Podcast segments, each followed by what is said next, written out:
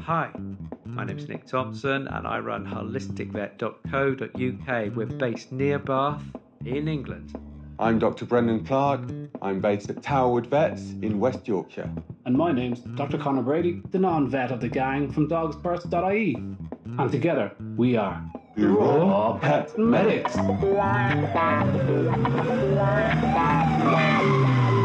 Good evening, everyone. Here we are again. I can't believe it. It seems like a week since the last time we did it.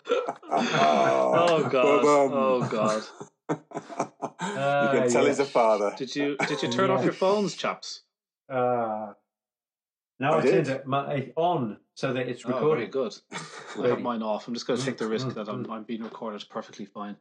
Um, how's things, lads? Did you have a very exciting week? Good. Yeah. Oh, lots of bits and pieces this end. Um, how about you? It's, if if people ask that question, you can absolutely get. have my answer ready. Actually, Yeah. they're, they're, they're, they're chomping at the bit. I am. However, try get, I'm gonna really get upset him. Out. Yeah, I'm going to Um, really upset him because Brady. I'm going to give him the lowdown for my last week of travelling around whilst being off work. Uh, just- Give me strength. so I started on Monday with yeah. so go on, come on, Conor. Oh, I thought you were being serious. come on, you've got something really. I don't have anything that interesting to say, but it's kind of it's pertinent to what we're talking about tonight. So I just wanted to. Uh... It's never, it's never stopped oh, oh, this is a horrific start to the night. I see. You guys have been angling. There's something wrong. Um, I uh, I was on that. I was on with uh, Becker and Habib there on Sunday, and we were talking about fish oil supplements. So I just thought how relative to tonight, when you know that's one of the first things we reach for when your dog is suffering from uh, joint pain, and fish oil supplements would be the very first groovy thing that we would reach for because we know it mm-hmm. absolutely helps with mm-hmm. arthritis. It helps with inflammation, like a fire mm-hmm. extinguisher for the body, isn't it? Yeah. And so many cereal fed dogs, particularly, but also raw Yeah. fed dogs, if your meat is coming from indoors and that sort of stuff, you know, going to be low in omega 3, higher in omega 6 if you're fed grain, all this crap. So there's lots of reasons why you would use fish oil in this condition, and not to ruin what we might be talking about later on. But it was so interesting because they had on a fish oil expert, and I thought, how could you be a fish oil expert? This guy had a fish oil company since the time he was a kid, and uh, immensely successful. But the guy is a is a lipidologist. Would that be the right word? Yeah, yeah. and Ooh. uh, and oh my god, uh, it was it was so interesting. So they picked out the twelve top fish oil brands in the US. They said right, they quizzed everybody. They millions of followers. What are your top twelve favorites? And we went through them one by one. And so I went through them from my with my hat on as a as a pet owner type thing. This is what I would, you know, I'm looking at omega three bang per book, and I'm more, you know. But this guy gets into is it ethyl ester or is it triglyceride? Different productions. So ethyl ester is your oh. refined oils. How do they make them concentrated? They refine the shit out of them. And I was like, oh, what does that mean? So, well, this is the process. This is the result. The bioavailability is much less. It's cheaper to produce. It's easier to, everything, the storage is much worse, easier to oxidize. And I was like, this is terrible. And then he goes, plastic bottles, they let oxygen in. And I'm like, what? And he goes, yeah, glass isn't porous, but plastic is.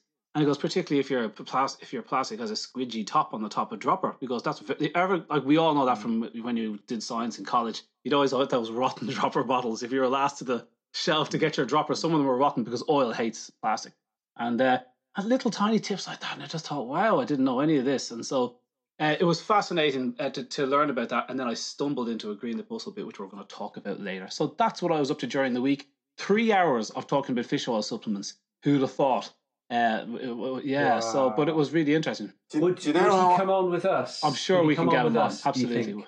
Yeah. Shall we? Drag, can you? Yeah, can you a ask him to lipidologist. Yeah, lipidologist. Yeah, th- The it was just so interesting because he was just like straight down the middle. This is the story with this, and but also like you know, even Habib was saying, you know, uh, they got the the product, the plastic, the chemicals in the packaging of the pet food is is leaking into the pet food, so which is a problem, and that's fat's Mhm. fault because fat likes to Mhm. leach that plastic off, and so you know that's a big big problem. Okay, that's one one thing.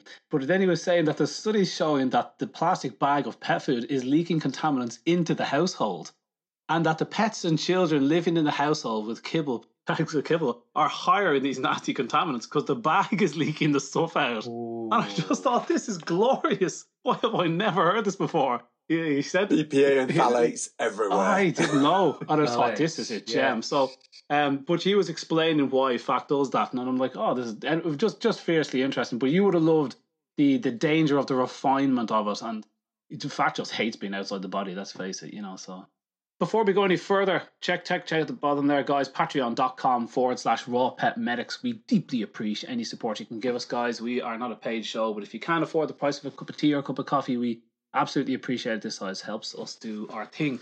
Yes, and also you hear our podcast uh, anywhere you can vote for our podcast. We really appreciate it. Give it the five stars, that kind of jazz. Uh, it really helps us move up those lists, and we are. But until we get to number one, we're not going to talk about those positions anymore. But um, yeah, I, we are moving up though. I'm keeping track. How Let's- are we doing so in, we- to- in Tobago? Are we still number one in Tobago? Yeah, Trinidad Tobago. We were number two, I think, in the in the pet section.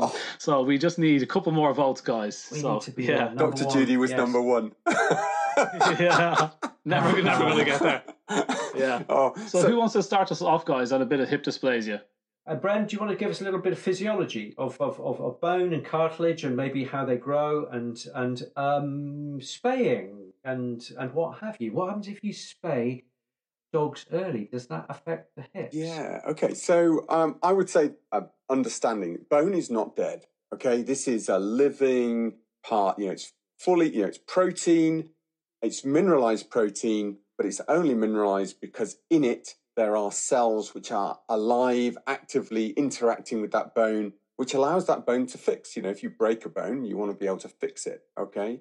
Now, for the joint itself, we need a little bit of cushioning, and those very similar cells, the chondrocytes, actually line that area of subchondral bone, uh, and they produce, they utilize um, the nutrients to produce a nice firm cartilage. Now, dependent on um, some other genetics, that may be a weaker cartilage, and there are some genetic testings uh, that you can do for your dogs to see if they're predisposed to osteochondrosis dissecans, which is a uh, delaminating of that cartilage within the joint. Um, there is also a um, test that you can do to x-ray your dog and to get all of those angles measured. So in the UK, that's done by the British Veterinary Association. Uh, certain x-rays need to be taken at particular angles uh, in order for us to send those x-rays off and get them scored. And so certainly if you're breeding, you might consider that.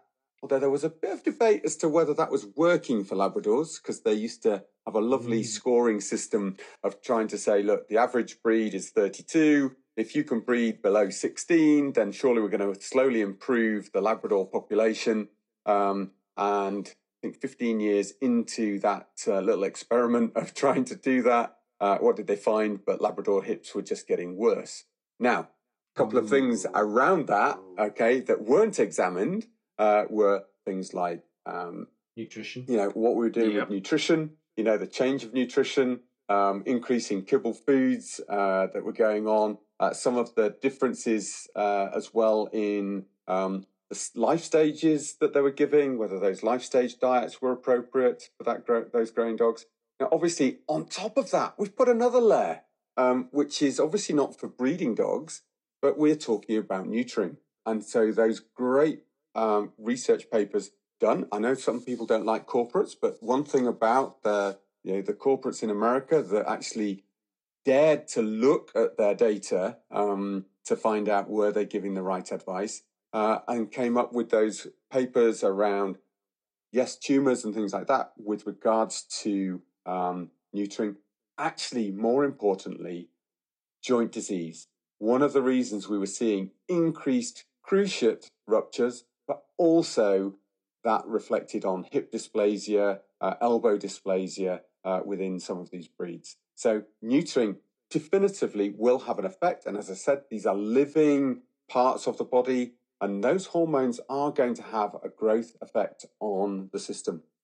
Okay, so you know, for, for both males and females, it does have an effect. Twice as likely. Figures that I've seen. If you if you neuter really early, kind of nine weeks, twelve weeks, what have you, you can be up to twice as likely to get.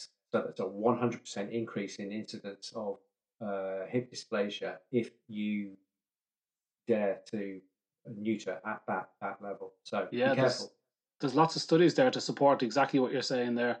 Um, it's the number two um, kind of when it comes to side effect counting the amount of studies to to kind of go against the idea of neutering dogs. Abnormal bone growth and development. The very first one out of the traps is that early neutered animals are taller because when you neuter an animal or spay, you're going to uh, remove uh, estrogen, and estrogen tells the bones to stop growing, doesn't it? So that's what closes the growth plate. So you have these taller animals, and they're more sub- uh, susceptible to joint issues. They're more susceptible yeah. to uh, increased cruciate rupture. Uh, yeah, this guy had a look. Yeah, there's four huge studies here. Um, uh, but the biggest one was 759 golden retrievers followed for a few years. Um, and so, uh, like it, we know that it's, it's increasing cruciate rupture and all that. But to get to the uh, hip dysplasia one, here's some nice studies here. Uh, can we get some figures? Um, in their study of 759 retrievers, they noted early neutered males were 10% more likely to get hip dysplasia. That doesn't sound like too bad, actually. Or 10% were diagnosed with hip dysplasia. Um, and a study of 1,800 uh, did higher incidence of hip dysplasia than non neutered animals. So yeah, it's it's definitely happening. Uh, yeah. The, and that growth, the, as, the as Michelle said, is is around the growth plates. And what we saw, certainly, uh, I've seen in male dogs, is if you um, neuter them early, you can actually delay the closure of those growth plates. So they actually end mm. up continuing to grow um, because they haven't had that instruction to sort of like calcify the, the bones and close those growth plates yeah. at puberty. So the, hence they're hence they're taller. Mm. Yeah. Okay. Great. There's a there's a there's another one from a causing point of view. Nick just mentioned about the nutrition. Um, it's it's interesting. Like this has been around since 2014. One of DogRisk's first uh, studies that they came out with. Uh, I think it was actually a master's. I'm not sure if it was ever published or not. But there was a survey sent out to 254, I believe, uh, German Shepherd owners, and uh, they found like just it was really really clear that um, raw feeding raw food was protective to uh, chronic hip dysplasia for whatever reason. But what's interesting was they included kibble in there as one of the diets to select, raw food and cooked food. And do you know what diet came out the worst of those three? Cooked. Cooked cooked did come out the worst. And I thought, how very interesting. And it brings me to a point that when people are feeding cooked food to dogs and they say, okay, I can't feed bone to dogs for whatever reason. And so they go looking for a bone substitute and they read online and they say, well, give a bit of eggshell. And I say, okay, you've replaced the calcium. And it's like, but you haven't replaced like chondroitin or collagen or the glucose, all the cool hyaluronic acid. Where are you getting all that stuff if you're not feeding? It's all that membrane so, on the inside of the egg, Conor, that you were talking mm, about uh, before. yes, pure chondroitin, pure chondroitin, and studies show that stuff is fantastic for your arthritis. But even then, like you're picking out individual things. Uh, so people buy calcium supplements. They feed seaweed because some seaweeds are higher in calcium. But that is just focusing on one single nutrient, whereas a joint is made up of many different building blocks and you need all those things. So just like me trying to get over my knee as a vegetarian, uh, same knee operation three times in a row. I never fed myself glucosamine, chondroitin, hyaluronic acid, couple of supplements for the first week or two, and then I just assumed I was getting it in my diet. Never thought. So you can't actually replace bone too easily. And I wonder is that a problem with the people that were feeding cooked diets? These were Scandinavians, so I think they're more likely to feed bone. But if you're on a cooked diet, you're probably not feeding raw bone, and you probably thought that putting calcium into your diet would be enough to replace a, a vital kind of nutrient for a, a vital food source for for dogs. So it was very interesting that they were these are very significant p values as well. I mean, this was very definitely uh, raw was very protective for these German Shepherd owners, and cooked was the opposite. And I just thought, oh, that was very interesting from a. This is good. This is good. To quote the study, it says this study suggests that feeding a bone and raw food diet, or raw meat, raw offal, raw bone, and raw cartilage, raw fish, raw egg, and raw tripe as supplementation to other diets or as part of the BARF diet showed protective effects versus uh, canine uh, hip dysplasia. And then, as Conor mentioned, the cooked was actually was worsening, but it says remarkably Feeding dry commercial food was common in both case and control groups and did not show any association with with um, canine hip dysplasia in this no study. no significant how amazing if, is that how amazing if you if you look at the graph of that nick okay now this is mm. 254 mm. dogs so it sounds mm. like a mm. lot but when you're divided into four different diet groups you're limiting who's in each group that's not a huge yeah. amount of studies and in the commercial dry food the, the amount of hip dysplasia was 69 versus 61 So that is when you look at the charts, you go, "Oh, that's quite a big difference." So that is getting, they would say, close to significant. That'd be something where you go, "Okay, let's increase the sample size, do another study of that, to increase the sample size to a thousand, and tell us if that is significant or not." It looks quite quite a hefty uh, difference to me, but it's not significant, and you do have to go to give them their dues. They did better than the cooked diet, so that is interesting. When I wouldn't have thought dry food was put in you know, the glucosamine chondroitin that goes in their orthopedic food that you buy for dogs with arthritis, doesn't it? You know, they're not. I wonder. I wonder whether in. Royal Canin or similar would be inclined to do such a study uh, with their food versus raw food. They would with their orthopedic food. That's what would support their prescription brand orthopedic food. They put in the nutrients that are missing from their standard diet. Okay. And they, uh, yeah, and that's how you come up with this orthopedic food, clinically proven to be good for dogs with joint disease. That's because glucosamine, chondroitin, hyaluronic acid, all those things can help a little bit to take the pain away. Well, it's interesting this because some of the companies actually for those processed diets, it's not actually the chondroitin and things that they look at. The biggest gain was actually back to the beginning of tonight is the oils, the omega threes. Oh yeah, sure. You know, going yeah. in. So those are the biggest gains. Uh, Beth actually raises something interesting because, um, you know, what in your opinion, therefore, if you're going to substitute bone raw bone into this diet, okay, ground or macerated or however you want to put it, instead of eggshell, do you feel you're you've got enough in there, or is there anything else you need to substitute in? Because really, eggshell is calcium carbonate. It's not. I wouldn't use eggshell. Yeah. The, the absorption. I've looked for the absorb the bioavailability of eggshell, and you can't find it anywhere at all. In mm. humans, it might be down at 30% or so, but I'd have thought dogs would be a bit better because they've got better acid. But I can't find a figure. You guys seen a figure for eggshell? The actual have never found bioavailability? Also looked for never never saw that. No. Um, anything, I know it's used as a phosphate binder, which is often why it's um, advocated for cats in you know renal disease and things like that as calcium. Uh, you know because it's got that phosphate binding um, option. But realistically, it is something that I've gone away from. Uh, I know Pitcairn used to be a big advocate of grinding down 15 yeah. different things within the diets that you then had to add in every single meal.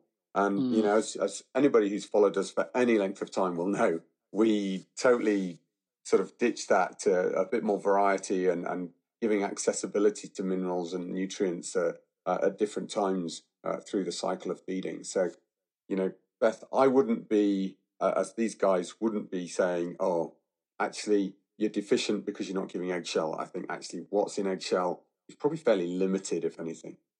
Better than nothing, probably. But as uh, as Mindy says, what about bone meal? Bone meal is the kind of the the result of rendering. You know, so your your your fat and glutes floats to the top of your jellies and soap, as I always say, and and the bone sinks to the bottom. And you know, pet food companies call that meat meal or dried meat, but gardeners would call it bone meal.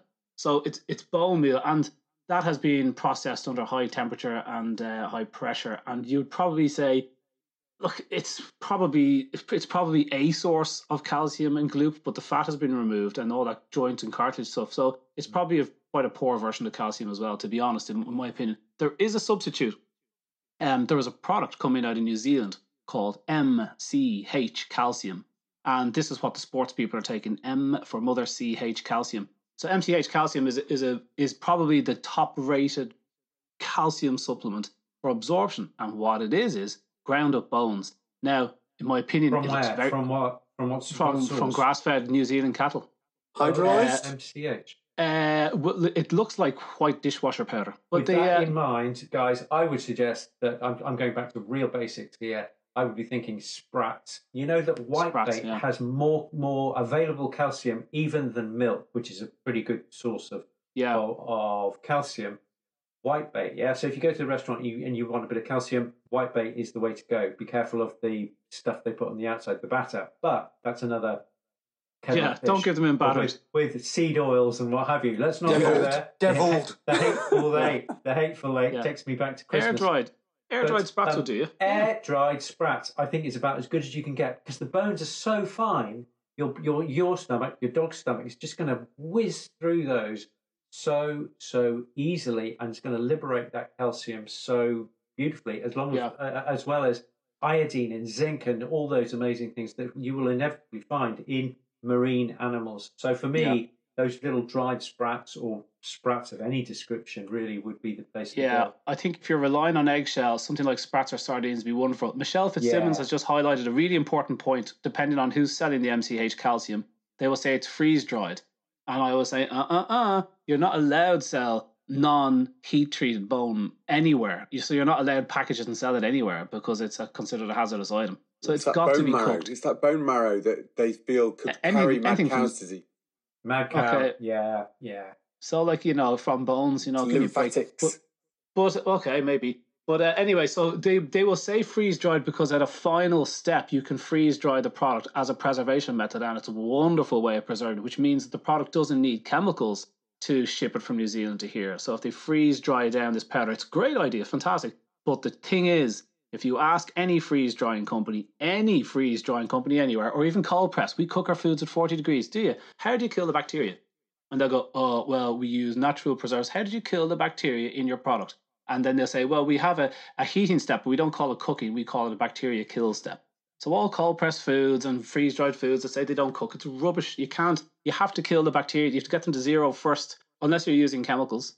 And nobody wants to admit to that. So there has to be a heat kill step. So yes, it's freeze dried, but that's a preservation method to get it from A to B rather than cooking it and then piling it full of chemicals because it's it's meat essentially. It's meat, it's protein, meat protein that wants to rot. So as, as Brent said, it was alive and then you kill it by. So there is a bit of cooking and uh, yeah. So anyway, that's I think the, bro- the bone broth gets us around a lot of those problems Mm. because yes, it there, there is a heat kill step, but it only goes to 100 degrees unless you Yeah. unless you're putting it in great fat. 90, yeah, keeping 90 for pressure summer. up. Unless you're using a pressure cooker, which is not the Or thing unless to you're do. using Don't pressure use cooker, a pressure case you can get it to 120. Superheated. So so basically, just you you. Uh, you will take it up to the boil. That's 100. Then you'll bring it down to to a simmer. Is a simmer 90? I thought no, we- a I simmer is thought- 90 and a pressure cooker reduces the temperature. No, No, you the don't. You need less. the The, more pressure, up. the less temperature. No. Is Wrong it way not? around, mate. It Wrong way boils- around. wrong way around? If you if you if you go up Mount Everest, your tea will be lukewarm yeah, boils because it will boil. But that's because it's a long walk. and It's cold. Surely. Because he's using a thermos flask. I'm confused. It's a This is long way up this mountain with a cup of tea in your hand. I told you you were wrong. I told you you need a Um, better thermos. yeah. They said my Um, tea would be cold. I stick my tongue, my tongue, I stick my tongue out if it hadn't frozen off. You say, like, oh, I- it's what's just the because there's point in- snow on the mountaintop. That's what it is. What's the point in in, in pressure cooking if it doesn't Because bloody it, reduce it the means you can take the temperature of water up beyond 100 degrees and therefore you reduce the cooking time. Oh, I take it to know about 120 or 130. Oh, yeah, yeah, yeah, yeah. yeah. Oh, I'm surprised. I thought I thought it saved it saved people in the I fifties thought he was the money on gas. and I, I think a simmer. To, to, I mean, are there any physicists there? I hope there are. I thought a, a simmer was boiling water, and boiling water is more or less 100 degrees at, uh, at standard temperature and What's pressure. what's what's really funny Oh, is Fiona it's Murray. called Boyle's law. What nerd. Yeah, Fiona, the Boyle's law. nuclear the nuclear scientist comes out. Boyle's law, P guys. equals VT. Is it uh, uh, Fiona? Is it P equals VT? oh, here Or is we it go. P equals V over T. Come on, What about Fiona, Brady's please. law? I'm always right. Look, Charlotte Davies says you can actually slow cook at high pressure. Uh, so there you go. There's a there's a there's an answer. But anyway, look, that was the calcium thing. But there's there's uh, um although it's probably uh I'm sure somebody else has a bit here, but I always wanted to have a quick word about non-steroidal anti-inflammatories. Okay, so I think as as step one of things to do if you know you get this diagnosis and you know your dog is usually a bit older because for the first few years, muscles can take over and keep you kind of steady and whatnot. And then as you get older, it just gets harder and harder. Inflammation builds, and the dog starts to go lame. Is that true? Uh, that that muscles will take up. So this is a this is an older dog issue, I assume. Unless like my old dog Meg, the poor thing at six or seven, she was hobbled with this issue. But it's not the end of the world. So I think kind of step one is like you know uh, the simple things to tick the simple boxes of chronic hip dysplasia lean that dog up. This is a long, most of these breeds are long distance running animals, so have them really, really lean. Mo Farah versus Usain Bolt, if any of your dogs look like that. And you look at Mo Farah and you go, where is the bloody weight on that guy? How does he move 26 miles? Uh, so really lean, long distance running animals, take the weight off the joints, which would surely be a number one. And all the other simple kind of things. I mean, there is a million uh, natural bits and pieces that you can put in that. But let's just just skipping past the natural bits and pieces that we might have time to come. We might do them in the in the bit on the side because I've got Mm. some cool stuff to say about frankincense actually. Those- Mm. and curcumin. You should see the studies on Mm. turmeric. Oh my god, for arthritis and whatnot. But just the non-steroidal anti-inflammatories for you guys. We know that non-steroidal anti-inflammatories uh, have a really big problem downwind, so they cause loads of gut issues. Yeah, I think we're all pretty clear on that. Non-steroidal anti-inflammatories uh, cause bleeding, inflammation, ulceration of the stomach and small intestine, big big problems and whatnot. Okay, so living on them for a long term is probably not exactly ideal because they're going to upset your gut and your gut flora, fueling inflammation and more and NSAIDs are probably going to be needed and whatnot. But listen to this. This is interesting. Um, uh, although non-steroidal anti-inflammatory, that's like you know from paracetamol, aspirin, ibuprofen, and Metacam, all those dudes. Um, uh, while they induce gastropathy, which is apathy of the stomach, I guess, and enteropathy of the intestines, has been recognized for some time. Investigators more recently suggested that such effects may originate due solely to dysbiosis. That is not, so, not solely due Mhm. due to dysbiosis. That is pertur- perturbations in the gut microbiome. St- loads of studies. Another one: non-steroidal uh, anti-inflammatory enteropathy does not occur in germ-free mice, but when insert two bacteria names I can't pronounce are introduced, intestinal ulceration occurs. Wow. Yeah. and I was thinking, good. bloody hell. And then they finished that study with saying, so when something is introduced to, to help, let's say, because chondroitin, glucosamine doesn't upset the gut flora, but chondroitin does. So what they were saying was, okay, it shifts the gut flora, but what's the actual impact on the animal? So, for example, a dog with degenerative joint disease will have a certain gut flora because he's inflamed and in pain. And when you put in chon- chondroitin, which can mask a bit of the pain and help the dog a bit, the gut flora shifts. That's not necessarily a negative thing. It may not even be that the con- it's not that the bacteria were affected by the chemical fed. It was the relief of the inflammation that settled the dog and shifted the gut flora. So they don't know if it's the chemical, the non-steroidal anti-inflammatory that's affecting the gut flora, or the relief of the symptoms and the fixing because the bacteria are so involved in fixing gut membranes and everything else. And I just thought how wonderfully confused it is.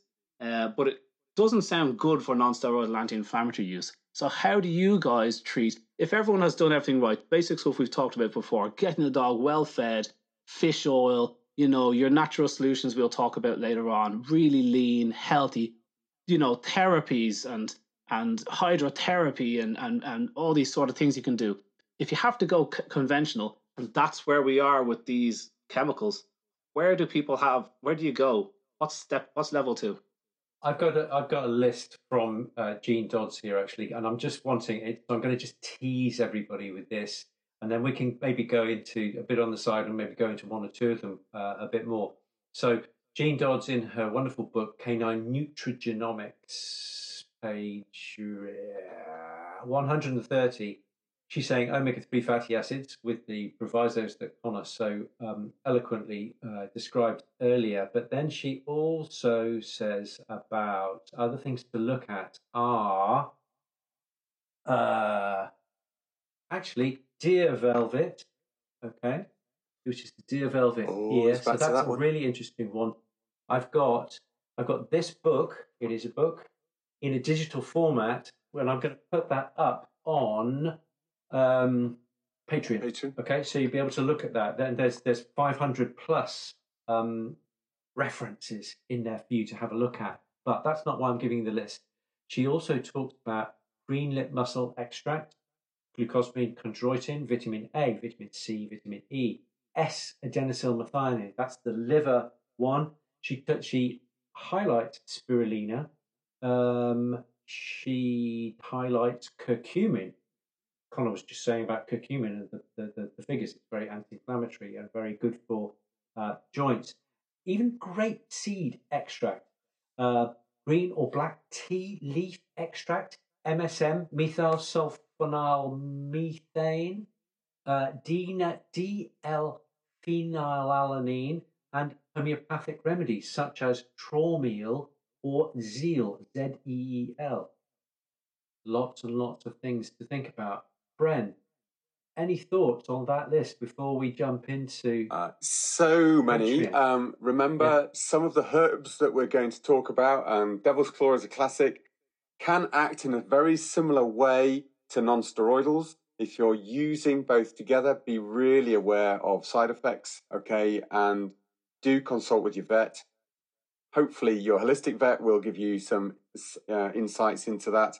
Um, many people will uh, see salicylic acid in some of these supplements, and effectively they're giving aspirin alongside the uh, supplement, and then won't realize they're also giving uh, a non-steroidal, which actually they are contraindicated to use the two together. Um, so just be aware some of the herbs will act in very similar ways. Really interesting.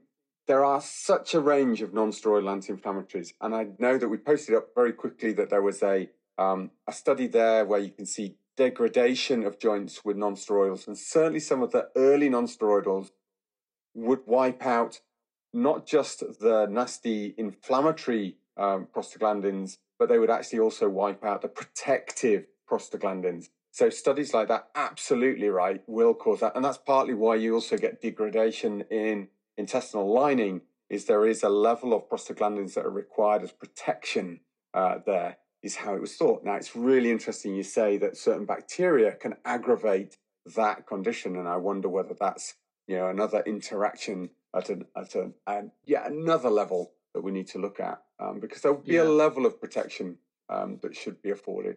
So there are some later generations, one like Cimalgex and things like that, which are now even for dogs with diarrhea supposed to be in there as a possible medication. I would honestly say, look, in the very short term, if you've got a lame dog, giving a very short course of a good, well-known analgesic to assess is this directly just down to pain or is there a physical reason why this dog is lame is considered uh, an appropriate action rather than necessarily immediately knocking them out and doing 15 tests under anesthesia and uh, you know looking at x-rays and imaging and everything else you know just doing a simple pain relief test is worth it but there are some great studies you know um, vetpro and uh, nutravet released a multimodal with um, boswellia, which is frankincense, um, in there alongside some other herbal uh, constituents to protect the liver. You know, those are options uh, that have been shown to be as good as some of the non-steroidal drugs out there. So there are options to have a look at, um, and realize every animal is an individual, and therefore, just as with some people, um, you might find that they're better with one anti-inflammatory than another you know, the same with these herbal medicines. Don't go, oh, it didn't work with Boswellia, therefore I'm not going to bother with anything else herbal. Um, yeah. You know, you might want to move to golden paste. You might want to use to pure turmeric. You might want to use green lip. But hands down, the biggest jump I think you'll see is using a good source of omega 3 um, within the diet. And that is uh, probably the biggest jump uh, to benefit uh, sore joints. Okay. There's a there's a non-steroidal anti-inflammatory there, Brian. Uh, the the old versions of them were like we grew up with Metacam. That's what my old girl was on, and Rimadyl. I managed to keep her off it until she was like 13, and then she needed it again. But I mean, the vet had her on her at seven when she was really hobbled with it. And said, bloody hell. But the new one here, Galliprant here, I'm just reading. Uh, it doesn't block prostaglandin production. Pro- you want prostaglandins, like blocking them wasn't a good idea because it has this effect of ulceration and they, they were important for that process, which I poorly understand. But Galliprant doesn't block prostaglandin production, good news, but it blocks the receptors for that. And that's why uh, that is becoming a very uh, popular drug, not because it's under patent, of course. Sounds brilliant. That? Sounds yeah. brilliant. But on the ground, just as likely, just as possible to cause diarrhea and gastric upset in dogs. Bloody hell. Well, so go. it sounds brilliant.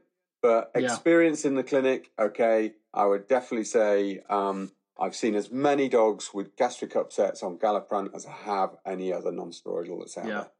In, in, relation to the fish oil thing, just to throw a cat among the pigeons here, this this the green lip mussel, you know, it's great and all that, but you don't get a lot of omega three bang for your buck. It's complicated. I don't have time to get into it. It's phospholipids versus triglycerides. I'm only after learning this myself.